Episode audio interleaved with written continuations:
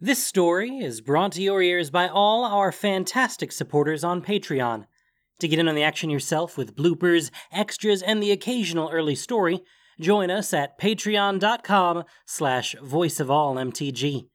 We'd like to thank our newest patrons, the Castell family and My Moon, for already donating.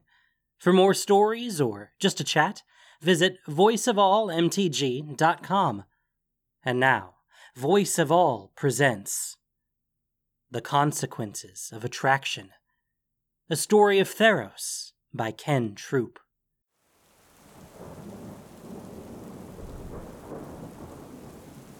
The vole had crept too close. Xandria had been waiting for most of the day and night and through the rain. The rain was cold and lashing, but comforting in a way. It was like being touched by someone. Besides, she would not die from sickness. She would not die at all. The same could not be said of the vole. The hunger was constant. There was no large game on the islands, but the others rarely deigned to feast on the smaller creatures. Those were mostly left to her. She had wondered what would happen if she stopped eating, but at some point the hunger became compulsory. She must eat. Nyx was obscured by the dark clouds, and Xandria could barely see her own feet perched on the rocky outcropping. But she heard the vole scrabble close, and she began to sing. The scrabbling stopped and was replaced by a dreamy pattering of tiny clawed feet. Her voice filled the dark, wet night, overcoming the sounds of rain and wind and fury, overcoming fear. She hoped that was true, that there was no fear at the end. The vole crept right in front of her. Although she still couldn't see it, she could smell it the wet fur, the life of it. As it crawled onto her leg and up her body, she could hear its tiny heartbeat, now synchronized with the tempo of her song as it quested ever further for the music's origin. She opened her mouth wide as the vole crawled onto her face. She relished the feel of its fur on her face as it entered her mouth before she crunched hard on its spine, breaking the body in two. The feel of blood and muscle in her mouth was the strength she needed to tear and swallow the rest of the tiny carcass. It was never easy to eat this way, even after so many years, so many awful meals. She hoped the vole's last thought was of her beautiful song. Another song erupted in the night air, and then several more. Xandria whirled back to the watery darkness, wondering what had drawn the attention of the others, and over the ocean she saw lights. A ship. Xandria lifted her wings and launched off her rock, swooping close to the water before flying toward the lights. The lights from the ship offered a feeble glimpse of the curling waves and driving rain, although she didn't need to see to navigate around this stretch of rock and ocean. The ship was a trireme from Meletis, large and majestic, likely staffed by seasoned sailors and warriors, presumably on a trade route. The ship was far off course to be on this edge of the Siren Sea. Perhaps it was the storm. Perhaps it was carelessness. Perhaps a fatal bravery that sometimes seemed to grip men. Xandria never knew which, and by then had stopped caring.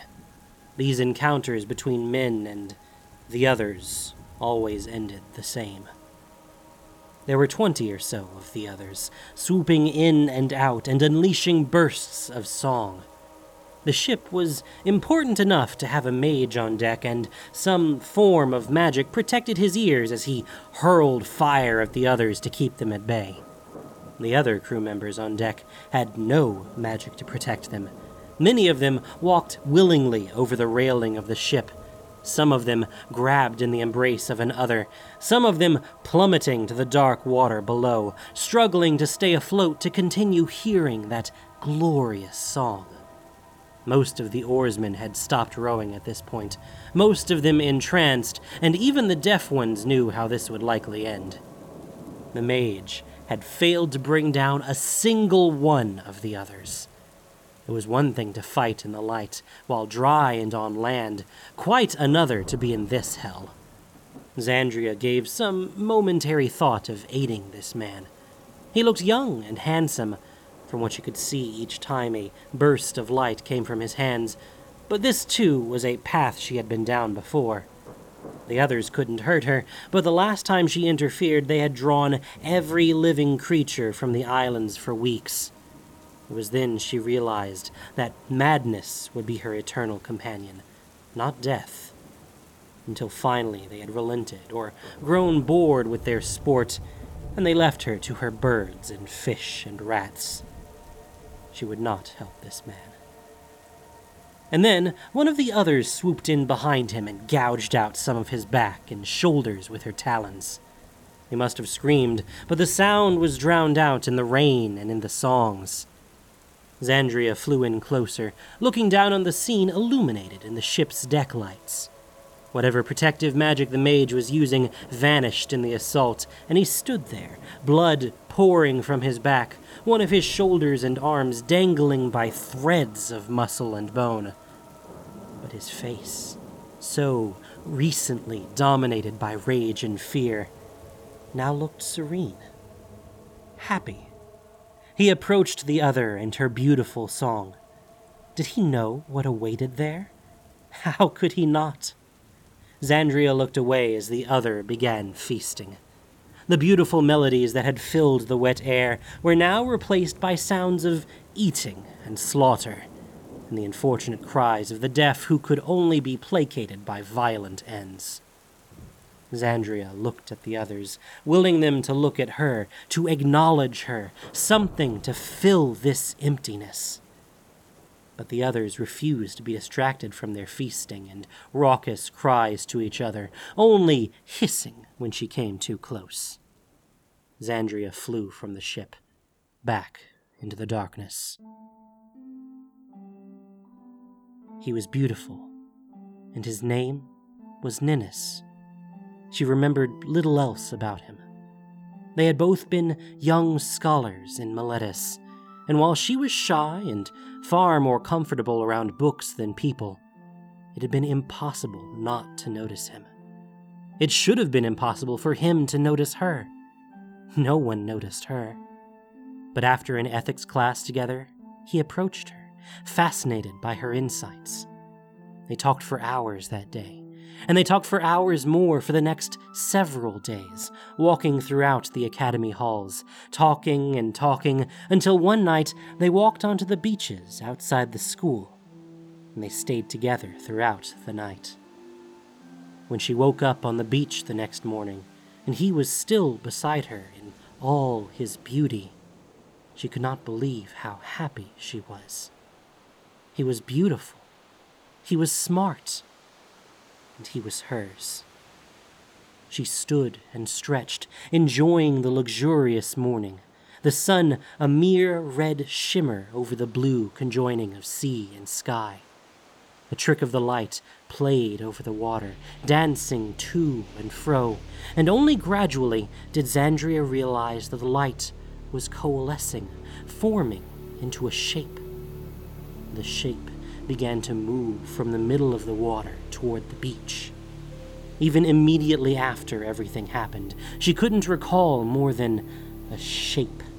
The shape was accompanied by a soft susurration, a murmuring nothingness that failed to catch the ears, the same way the shape failed to catch her eyes. She knew that something was horribly wrong. She moved to wake Ninnis, shaking him roughly, but he did not stir. He will not wake. The voice was directly in her mind, and it hurt. I do not want him disturbed further.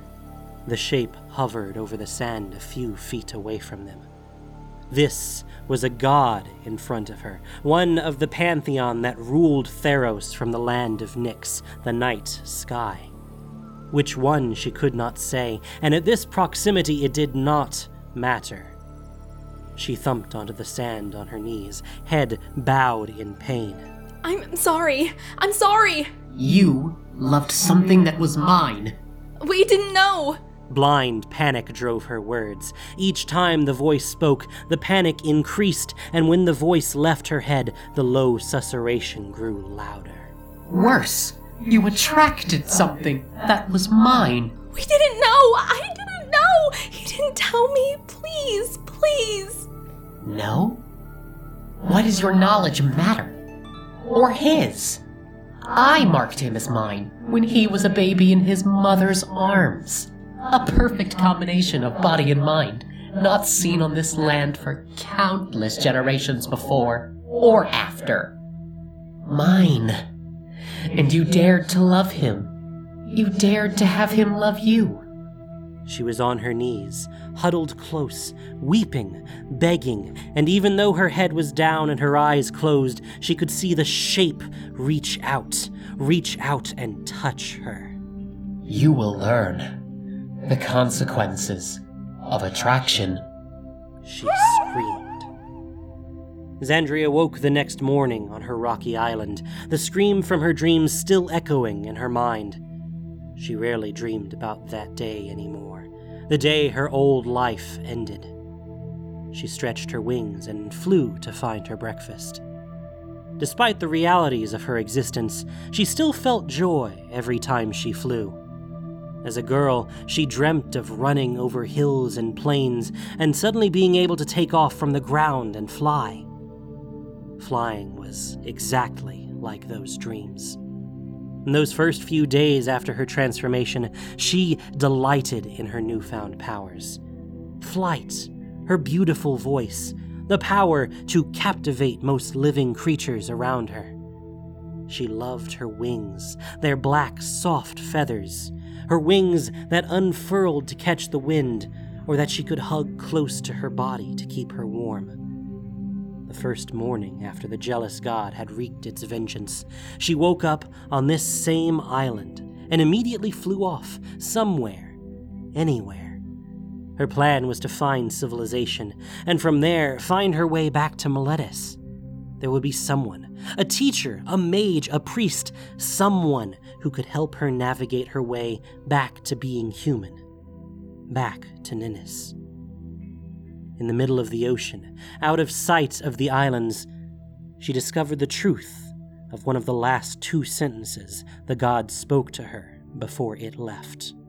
You shall not leave. Over time, she found she was trapped. An invisible leash linked her to her island. She could roam far, a number of leagues, but it was only ocean and other islands dominated by her ilk, circumscribed by her divine fence. It took longer for her to discover the truth of the last sentence the god spoke to her.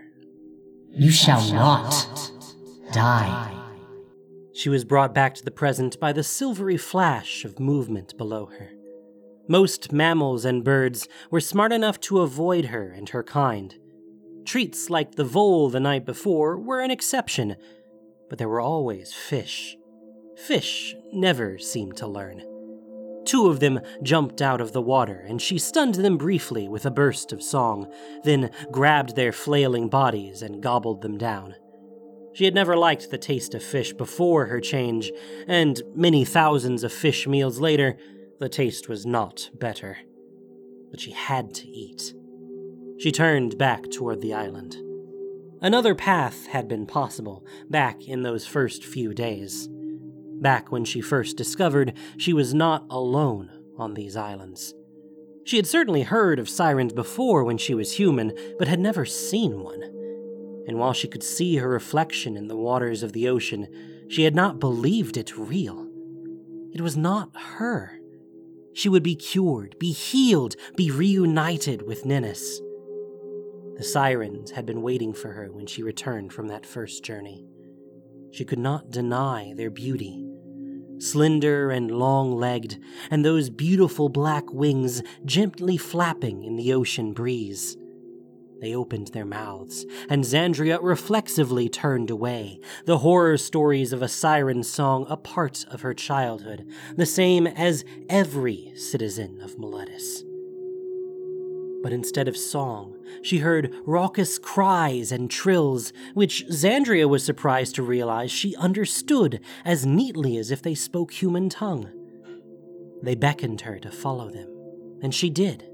She still thought of this situation as temporary, as the early part of an adventure, like one of those stories she had so loved as a child, the happy ending awaiting her with a confident destiny but it was better to make peace with these creatures. And besides, she had thought to herself, maybe one of these sirens would one day be the key to her rescue. If stories were any guide to life, surely one of them would be. They brought her to a horror. Two men lay on the beach, shipwrecked sailors from a small sailboat that had washed ashore. One of them had had most of his guts torn out, blood and fleshy tubes spread out in a wide aura beneath him, melting into the sands. But he still breathed, at least for a little longer. The other man seemed mostly unharmed, although in a stupor, as he refused to look at anything but the sand in front of his face. Her mind raced at how to help these men she knew little of medicine, but she had to do something. The sirens around her started singing. Both men stirred, the fatally wounded man even picking up what guts he could and gathered them close to his body as he struggled to stand. Failing to do that, he crawled in labored starts toward the voices. It was the first time Xandria had heard the siren's song. It was certainly a pretty melody but it sounded no different to her than that of a well trained singer at a festival. But for these men, the siren song had all the impact promised by legend. At first, Xandria thought the voices had some sort of healing property. The injured man was moving with an animation she would have thought impossible. But then suddenly, the last of the man's innards gave way, and he fell down dead. The other sirens immediately set upon the corpse, tearing and grinding, feasting. The disgust she felt was only overcome by her horror at seeing his healthy shipmate walk right up to one of the sirens, rapture on his face. She had no time to scream a warning as the siren walked up to the man and snapped off most of his neck with one bite. The man crumpled to the ground, and Xandria could still see his serene smile, bizarrely matched with his dead eyes. All she could see was Ninnis's eyes, and pictured them cold, dead, glassy. She screeched, all human sounds failing her as she flew at the murderer. The siren squawked in surprise and flew away from her, eating. The other sirens turned and flew toward her. They grabbed her arms and her legs, even her wings, and they brought her down to the ground. She struggled and cursed and demanded they stop this travesty.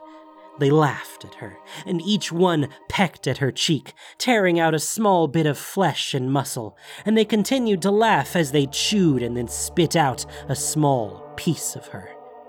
The pain was immense, and she would have described it as the worst pain of her life, except even it paled in comparison to when the god had touched her. After each siren had its bloody mouth full, they rose up and left her there, in between the two ravaged corpses, now little more than skeletons. She thought she would die, and she realized with sadness that she welcomed the release. But no death occurred. Later, she got up and looked into the water and was both fascinated and horrified by her smooth cheek, with no sign of the previous injury. But from that moment, the sirens refused to speak with her, refused to even look at her. She had attempted to stop their predations on humans several times, and had even come to look forward to their violence against her as some kind of tangible proof that she mattered until the time when they changed their tactics and instead drove away all her food. That had broken her. You shall not leave. You shall not die. She had not left. She had not died. She could curse the gods for many things, but not for lying. When she returned to her island from the morning's hunt, still hungry despite the fish, she came across a human body lying on her beach. His clothes were tattered rags, worn away by the sea and rocks. He was probably one of the oarsmen from the ship the other sirens attacked the night before, one of those who had fallen off the deck in search of that alluring song. The body moved. In all the years Xandria had been living on the island, she had not seen another human while by herself. Always the others were around, cultivating and protecting their food from her interference. She was startled about the feeling in her chest. She could not identify it, could not catalog it. She could only know she had not felt it in a very long time. She approached the body, the person, and knelt down beside him. She turned him over, gingerly, with softness and care. His mouth burbled up some seawater, and he woke, gasping and crying. Hope. She felt hope. A human. She was touching a human. She was touching someone. He was breathing, but still not looking at anything, just gasping and crying. She continued to stroke his arms softly, marveling at the feel. He finally opened his eyes fully and looked at her. He screamed. No! She shouted, but it came out as a screech. It had been so long. She slowed down, forcing herself to remember what it was like. Human speech was still possible. No! No! No! This time it came out as she intended. Human. Her voice sounded horrible to her ears, foreign and monstrous, but still human. I can help you. I won't hurt you. I'm not like them. The man clearly wanted to be away, but also had little strength to move. His eyes were wide, his pupils tiny flecks as he struggled to breathe and inch himself away from her. Who. Who are you? Where am I? His accent sounded strange to her, not from Meletis. Perhaps a sailor from Akros, working on a Meletis vessel. You are all right. You are all right. I am a friend. She tried to make her voice sing song without actually singing. She was talking with another human. She could do this. My ship! My. my friends! W- where. He looked around frantically, as if he could find his friends if only he moved quickly enough. They're dead. Everyone is dead. Your ship was attacked by. You! The man snarled, but he could not move. He just sat there, breathing heavily, the panic in his eyes replaced by rage. No, not me! Them! I am not them! Please, I am not them! You must help me! Please! She could not stop the tears. It had been a long time since she had cried. Those first few days, hundreds of years ago, the tears had been constant. But the tears had stopped when she realized there was no one there to see them. The man looked confused, but some of the rage on his face left, so she continued. Your name? What is your name? I am Xandria. Xandria from Meletis. Tolios. Tolios from Meletis. Xandria was confused. He sounded like no Meletian she knew.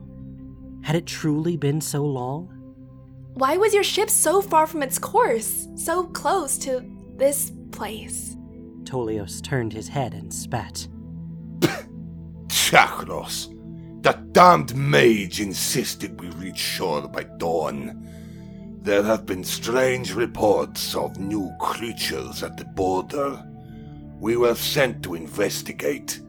It was Chakros's first command, and he was determined to be there first, before the other ships. When the storm came, the captain prepared the path far to the north, but Chakros demanded we cut south through the storm instead. I thought the captain would throw him overboard then, but instead we traveled through these infested straits Did the mage make it? No, dead like the rest. Good, good. There's that at least.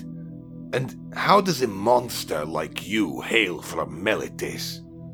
She was so thrilled to be asked a question, to be looking at another human face and conversing, that she was not dismayed by his blunt description. It was fine to be a monster, as long as there was a conversation and touch. He even smiled. It was a beautiful smile. He lifted one hand up to scratch his ear, but kept the other arm carefully still. Perhaps it was broken. She hoped she could fix it. It's a very long story. I would love to tell you about it, but are you hungry? Are you well? I can help if you need it. She gazed at his face, his body, looking for other signs of injury or sickness. She knew she would have to get him hidden, safely stowed away before the others came. This time she would fight. She would fight them all if she had to. Tolios continued to smile. There's something torn up in my back. Can you take a look? Xandria felt a surge of panic. She hadn't seen any blood or obvious injuries when she first came across the body, and now he might die from her oversight. She moved to examine him. The man moved with a speed she had not thought possible, the dagger in that previously still hand coming out of nowhere aimed straight at her face. Song burst from her lips. Tolios continued to sit, awkwardly twisted, as the dagger fell onto the sands below. The smile on his face had been replaced by a look more familiar. A different smile. A smile she trusted. Why? Why? I wanted to help you! She slapped Tolios in the head, and he flopped to the ground. Her talons left deep gouges in his cheek. When she stopped singing, the fear and panic returned to his face, and she resumed her song to pacify him. She sang through her tears, through her heartbreak, and Tolios looked at her adoringly, crawling closer to her. How flimsy they are! The thought came to her unbidden, but she couldn't deny its truth. Humans were so weak. Death, sorcery, gods, monsters, humans were beholden to these forces they could not comprehend nor control. And all their cares came to end for a song. Her song. Xandria heard the flapping of wings behind her, and she turned her head. All the others were there, flying behind her.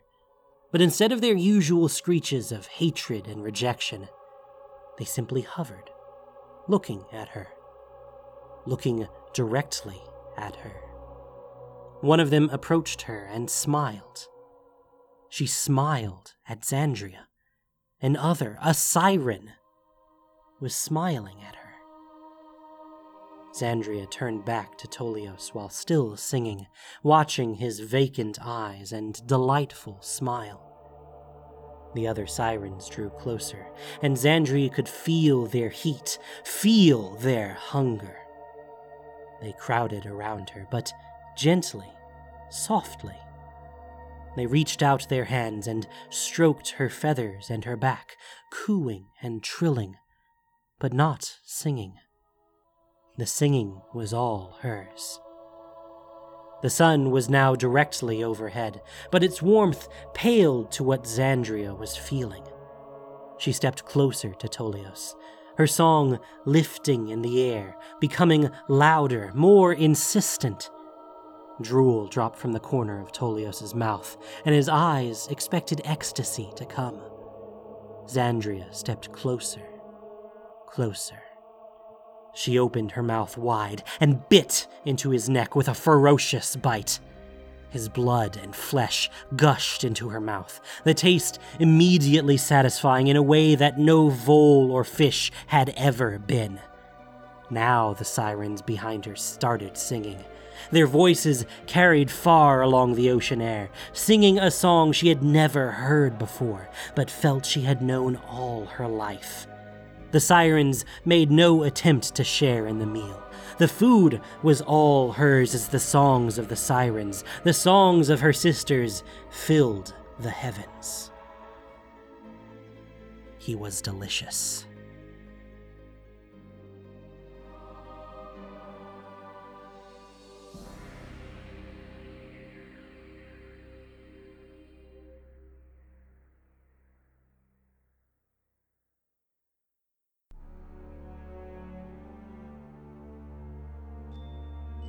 Thank you for listening to this production of Voice of All. As listener supported entertainment, we rely on you not just for the voices of the characters, but also to keep us going and growing. If you enjoyed what you heard, please support us by rating and reviewing us on iTunes or following us on Spotify, SoundCloud, Stitcher, and Google Podcasts, or just plain sharing with your friends. You can also support us financially on Patreon for exclusive perks. The Consequences of Attraction was written by Ken Troop. The podcast was produced and edited by Gin Dokeshi, with sound editing by Grace Noir. This week's story featured the voice talents of Mithrilda, Rachel Toiba, and Kit Harrison. Voice of All is unofficial fan content, permitted under the Wizards of the Coast fan content policy. Magic the Gathering is copyright Wizards of the Coast. Thanks so much for listening and y'all have a great day.